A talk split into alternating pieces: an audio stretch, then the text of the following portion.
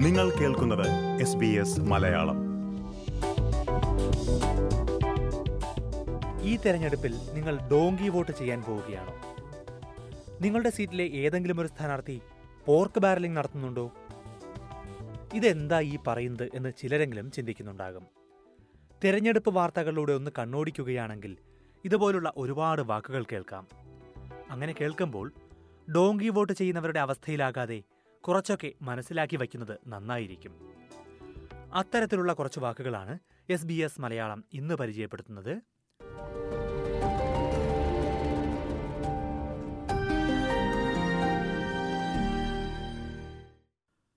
ഓസ്ട്രേലിയയിലേക്ക് കുടിയേറിയെത്തുന്ന പലരെയും ആദ്യം കുഴപ്പിക്കുന്ന ഒരു പ്രശ്നമാണ് ഓസ്ട്രേലിയൻ ഇംഗ്ലീഷ്. ഇവിടത്തെ പല വാക്കുകളും പ്രയോഗങ്ങളുമെന്നും I L T S score ഒൻപത് നേടിയെത്തുന്നവർക്ക് പോലും മനസ്സിലാകാറില്ല. അതിനിടയ്ക്ക് തെരഞ്ഞെടുപ്പ് കൂടി വന്നു കഴിഞ്ഞാൽ കൂടുതൽ കുഴഞ്ഞത് തന്നെ. കാരണം ഇന്ത്യയിലൊന്നും നമ്മൾ കേട്ടിട്ട് കൂടിയില്ലാത്ത പല വാക്പ്രയോഗങ്ങളും ഓസ്ട്രേലിയൻ തെരഞ്ഞെടുപ്പ് രംഗത്ത് നിത്യേന കേൾക്കാം. ഇതിൽ ആദ്യം നോക്കേണ്ട വാക്കാണ് ഡെമോക്രസി സോസേജ്. വാക്ക് സിമ്പിളാണ് പക്ഷെ പവർഫുള്ളുമാണ്. തെരഞ്ഞെടുപ്പ് ദിവസം പോളിംഗ് ബൂത്തിന് പുറത്ത് ലഭിക്കുന്ന സോസേജ് സാൻഡ്വിച്ച് അഥവാ സോസേജ് സിസിലാണ് ഡെമോക്രസി സോസേജ്. വിവിധ സ്ഥാപനങ്ങളിലേക്കുള്ള ധനശേഖരണാർത്ഥമാണ് ഇത്തരം സോസേജ് സിസൽ സംഘടിപ്പിക്കുന്നത്. രണ്ടായിരത്തി പന്ത്രണ്ടിലാണ് ഇതിന് ഡെമോക്രസി സോസേജ് എന്ന പേര് വന്നതെന്ന് ലാട്രോപ് യൂണിവേഴ്സിറ്റിയിലെ എമറിറ്റസ് പ്രൊഫസർ ജൂഡിത് ബ്രഡ് ചൂണ്ടിക്കാട്ടുന്നു.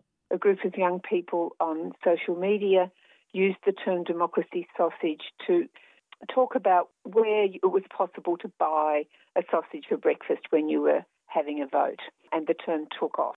പക്ഷേ വെറുമൊരു സോസേജ് എന്നതിനപ്പുറം ഓസ്ട്രേലിയൻ ജനാധിപത്യത്തിന്റെ തന്നെ പ്രതീകമാണ് ഈ ഡെമോക്രസി സോസേജ് ഇപ്പോൾ. രണ്ടായിരത്തി പതിനാറിലെ ഫെഡറൽ തെരഞ്ഞെടുപ്പ് സമയത്ത് ട്വിറ്ററിൽ അതിനെക്കുറിച്ചുള്ള ഇമോജി തന്നെ ഒരു സോസേജ് ആയിരുന്നു. അതേ വർഷം തന്നെ ഡെമോക്രസി സോസേജിനെ ഓസ്ട്രേലിയൻ വേർഡ് ഓഫ് ദ ഇയറായി നാഷണൽ ഡിക്ഷണറി സെന്റർ തിരഞ്ഞെടുക്കുകയും ചെയ്തു. ആയിരത്തി തൊള്ളായിരത്തി മുപ്പതുകൾ മുതൽ തന്നെ ഓസ്ട്രേലിയൻ പോളിംഗ് ബൂത്തുകൾക്ക് പുറത്ത് കേക്ക് വിൽക്കുന്ന സ്റ്റോളുകൾ പതിവാണ്. ആയിരത്തി തൊള്ളായിരത്തി എൺപതുകളിൽ വലിപ്പം കുറഞ്ഞ ബാർബിക്യൂ ഗ്രില്ലുകൾ ലഭ്യമായപ്പോഴാണ് സോസേജുകളും തുടങ്ങിയത് എന്നാണ് കരുതുന്നത്. എന്തായാലും തെരഞ്ഞെടുപ്പ് ദിവസം ഏതൊക്കെ പോളിംഗ് ബൂത്തിനടുത്ത് ഡെമോക്രസി സോസേജ് കിട്ടും എന്നറിയാൻ ഇപ്പോൾ നിരവധി വെബ്സൈറ്റുകൾ പോലുമുണ്ട്. വ്യാപകമായി കേൾക്കുന്ന മറ്റൊരു പ്രയോഗമാണ് ഡോങ്കി വോട്ട്. കേൾക്കുമ്പോൾ പലരും വിചാരിക്കും അസാധുവായി പോകുന്ന വോട്ടാണ് ഇതെന്ന്. എന്നാൽ ഒരുപക്ഷെ തെരഞ്ഞെടുപ്പ് ഫലം പോലും നിർണയിക്കുന്നതാകും ഡോങ്കി വോട്ടുകൾ. ഇത് എന്താണെന്നല്ലേ? തെരഞ്ഞെടുപ്പിൽ എന്ത് സംഭവിക്കുന്നു എന്ന് ഒരു ധാരണയുമില്ലാതെ പോളിംഗ് ബൂത്തിലെത്തുന്നവർ ചെയ്യുന്ന വോട്ടിനെയാണ് ഈ പേരിൽ വിളിക്കുന്നതെന്ന് Griffith University associate professor Paul Williams പറയുന്നു But we think of donkeys as dumb creatures. So the idea is that someone going into a polling station, going into the booth, and thinking, I don't know what's going on in politics. I have no interest. I'll just do the simplest and fastest thing and get out of here. അതായത് voting നിർബന്ധമായതുകൊണ്ട് മാത്രം polling ബൂത്തിലെത്തി എങ്ങനെയെങ്കിലും vote ചെയ്ത് തിരിച്ചു പോകണം എന്നാഗ്രഹിക്കുന്നവരുടെ vote. പതിവായി കാണുന്ന ഒരു കാര്യം ഏറ്റവും മുകളിൽ കാണുന്ന ബോക്സിൽ ഒന്ന് എന്ന് വോട്ട് ചെയ്യും. പിന്നീട് താഴോട്ടുള്ള ബോക്സുകളിൽ രണ്ട് മൂന്ന് നാല് ഇങ്ങനെ അവസാന സ്ഥാനാർത്ഥിക്ക് വരെ വോട്ട് ചെയ്യും. ഇനി എന്തിനാണിങ്ങനെ നമ്പർ നൽകുന്നത് എന്ന് സംശയം തോന്നുകയാണെങ്കിൽ എത്രയും വേഗം തന്നെ നിങ്ങൾ വോട്ടിംഗ് സമ്പ്രദായത്തെക്കുറിച്ച് എസ് ബി എസ് മലയാളം നൽകിയിട്ടുള്ള റിപ്പോർട്ട് വായിച്ചു നോക്കണം. എന്നാൽ മാത്രമേ ഈ തമാശ മനസ്സിലാകൂ. എന്തായാലും നിങ്ങൾ ഡോങ്കി വോട്ട് ചെയ്യാനാണോ പോകുന്നത് എന്ന കാര്യം നേരത്തെ തന്നെ ഒന്ന് ചിന്തിക്കുന്നത് നന്നായിരിക്കും. തിരഞ്ഞെടുപ്പ് വാർത്തകൾ കേൾക്കുന്ന മറ്റൊരു വാക്കാകും ഓൺ ദ ഹസ്റ്റിങ്സ്. സ്കോട്ട് മോറിസനും ആന്റണി അൽബനീസിയുമൊക്കെ ഹസ്റ്റിങ്സിലാണ് എന്ന് കേട്ടിട്ടുണ്ടാകും. ലളിതമാണ്. അവർ തെരഞ്ഞെടുപ്പ് പ്രചാരണ രംഗത്താണ് എന്ന് മാത്രമാണ് ഈ ഹസ്റ്റിങ്സിന്റെ അർത്ഥം.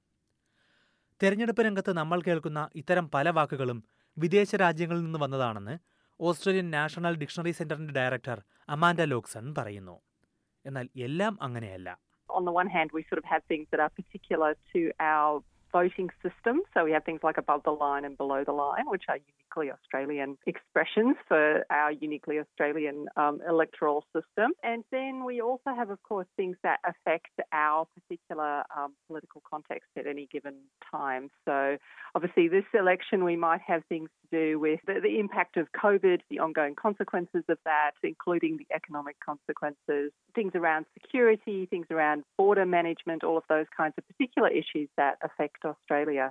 ഈ എബോവ് ദ ലൈനും ബിലോ ദ ലൈനും എന്താണെന്ന് സംശയമുള്ളവരുണ്ടാകും. സെനറ്റിലേക്കുള്ള ബാലറ്റ് പേപ്പറിൽ കുറുകെ ഒരു വരയുണ്ടാകും. ഈ വരയുടെ മുകളിലുള്ളത് പാർട്ടികളുടെ പേരും താഴെയുള്ളത് പാർട്ടികളുടെ ഓരോ സ്ഥാനാർത്ഥികളുടെ പേരുമാണ്. നിങ്ങൾക്ക് വരയ്ക്ക് മുകളിലോ താഴെയോ വോട്ട് ചെയ്യാം. മുകളിലാണെങ്കിൽ കുറഞ്ഞത് ആറ് പാർട്ടികൾക്ക് ഒന്ന് രണ്ട് മൂന്ന് എന്ന ക്രമത്തിൽ വോട്ട് ചെയ്യണം. വരയ്ക്ക് താഴെയാണെങ്കിൽ കുറഞ്ഞത് പന്ത്രണ്ട് സ്ഥാനാർത്ഥികൾക്ക് നിങ്ങളുടെ പ്രിഫറൻസ് വോട്ടുകൾ നൽകണം. ഒന്നിലേറെ പാർട്ടികളുടെ സ്ഥാനാർത്ഥികൾക്ക് വോട്ട് ചെയ്യാൻ താൽപ്പര്യമുണ്ടെങ്കിൽ ബിലോ ദ ലൈനാണ് നല്ലത്. പക്ഷേ സ്ഥാനാർത്ഥികളെ അറിയണമെന്ന് മാത്രം. ബ്ലൂ റിബൺ സീറ്റ് എന്ന ഒരു വാക്ക് കേട്ടിട്ടുണ്ടാകും. ലിബറൽ സീറ്റുകളെയാണ് ഇതുകൊണ്ട് ഉദ്ദേശിക്കുന്നതെന്ന് പലരും ചിന്തിക്കാറുണ്ട്. എന്നാൽ ഏതെങ്കിലും ഒരു പാർട്ടിയെ തന്നെ വ്യക്തമായ മാർജിനിൽ ദീർഘകാലമായി തിരഞ്ഞെടുക്കുന്ന സീറ്റുകളെയാണ് ബ്ലൂ റിബൺ സീറ്റുകൾ എന്ന് വിളിക്കുന്നത്. ഇത് ലിബറലോ ലേബറോ ഗ്രീൻസോ ആരുമാകാം. ഓസ്ട്രേലിയൻ തെരഞ്ഞെടുപ്പ് രംഗത്ത് ഏറ്റവും പ്രധാനപ്പെട്ട ഒരു വാക്കാണ് സ്വിംഗ് വോട്ടർ കൃത്യമായി മലയാളത്തിലേക്ക് തർജമ ചെയ്താൽ ഊഞ്ഞാലാടുന്ന വോട്ടർ. ഏതെങ്കിലും ഒരു പാർട്ടിയോട് മാത്രം വിധേയത്വം പുലർത്താതെ എങ്ങോട്ട് വേണമെങ്കിലും ചായാവുന്ന ഈ വോട്ടർമാരാണ് പല മാർജിനൽ സീറ്റുകളിലും ഫലം നിർണയിക്കുന്നത്. അപ്പോൾ ചിന്തിക്കാം എന്താണ് ഈ മാർജിനൽ സീറ്റുകളെന്ന്? എങ്ങോട്ട് വേണമെങ്കിലും പെട്ടെന്ന് ചായാവുന്ന സീറ്റുകളെയാണ് മാർജിനൽ സീറ്റുകളെന്ന് വിളിക്കുന്നത്. വളരെ നേരിയ ഭൂരിപക്ഷത്തിന് ഏതെങ്കിലും ഒരു പാർട്ടി ജയിച്ചിട്ടുള്ള സീറ്റുകളാണ് ഇവ. കാലാകാലങ്ങളിൽ പല പുതിയ വാക്കുകളും പ്രയോഗങ്ങളും ഓസ്ട്രേലിയൻ രാഷ്ട്രീയത്തിൽ ഇടം പിടിക്കാറുണ്ട്. സമീപകാലത്തായി അങ്ങനെ ഇടം പിടിച്ച ഒരു പ്രയോഗമാണ് I don't hold the hose. രണ്ടായിരത്തി പത്തൊൻപതിലെ ഓസ്ട്രേലിയൻ കാട്ടുതീ സമയത്ത് പ്രധാനമന്ത്രി സ്കോട്ട് മോറിസൺ ഹവായിയിൽ അവധിക്ക് പോയപ്പോഴാണ് ഈ പ്രയോഗമുണ്ടായതെന്ന് നാഷണൽ ഡിക്ഷണറി സെന്ററിലെ ഡോക്ടർ ലോക്സൺ ചൂണ്ടിക്കാട്ടി. he came back, he used the expression "I don't hold a hose" to say, well, he's not actually the one who's out there dealing with the with the bushfires directly. But it was then sort of turned around to be used against him to kind of say that he um, was. In, in both the, the bushfire context, but also in later contexts, not taking direct responsibility for something that he was pushing responsibility onto other people or other um, factors. അത്തരത്തിൽ സമീപകാലത്ത് കേട്ട മറ്റൊരു വാക്കാണ് manchurian സ്ഥാനാർത്ഥി We've seen that term come up recently in Parliament, um, used by both sides of politics, but I think initially um, by the coalition um, for Labor, to refer to um, you know the fact that they might be more sympathetic to um, China than the, the, the current government thinks that, that Australia should be. So um, it's it's quite a potent slur, really, um, because it really does um, imply. I think uh, an element of, of treason, which I think you know in, in its strongest use. So I think um, it can be it can be quite a powerful term. ഇനി pork barrelling എന്താണെന്ന് നോക്കാം തെരഞ്ഞെടുപ്പിൽ vote പിടിക്കാനായി സർക്കാർ ഫണ്ടിങ്ങും പദ്ധതികളും വാഗ്ദാനം ചെയ്യുന്നതിനെയാണ് pork barrelling എന്ന് പറയുന്നത് ഉദാഹരണത്തിന് തന്നെ ജയിപ്പിച്ചാൽ ആ സീറ്റിലേക്ക് സർക്കാർ കൂടുതൽ പാലങ്ങളും റോഡുകളും അനുവദിക്കും എന്ന് ഒരു സ്ഥാനാർത്ഥി വാഗ്ദാനം ചെയ്താൽ അതിനെ പോർക്ക് ബാരലിംഗ് എന്നാണ് വിളിക്കുന്നത് പത്തൊൻപതാം നൂറ്റാണ്ടിലെ അമേരിക്കയിൽ നിന്നാണ് ഈ പ്രയോഗം വരുന്നത്. പന്നിയിറച്ചി നിറച്ച ബാരലുകൾ സമ്പത്തിന്റെ അളവുകോലായി കണ്ടിരുന്ന കാലമായിരുന്നു അത്. ഈ സമ്പന്നന്മാരെ സ്വാധീനിക്കാനായി സർക്കാർ നൽകുന്ന വാഗ്ദാനങ്ങളെയാണ് പോർക്ക് ബാരലിംഗ് എന്ന് വിളിച്ചത്.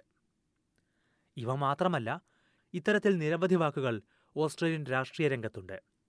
ഓസ്ട്രേലിയൻ തെരഞ്ഞെടുപ്പ് കമ്മീഷന്റെ വെബ്സൈറ്റിൽ തന്നെ അവയിൽ പലതിനെക്കുറിച്ചും വിശദീകരിക്കുകയും ചെയ്യുന്നുണ്ട്.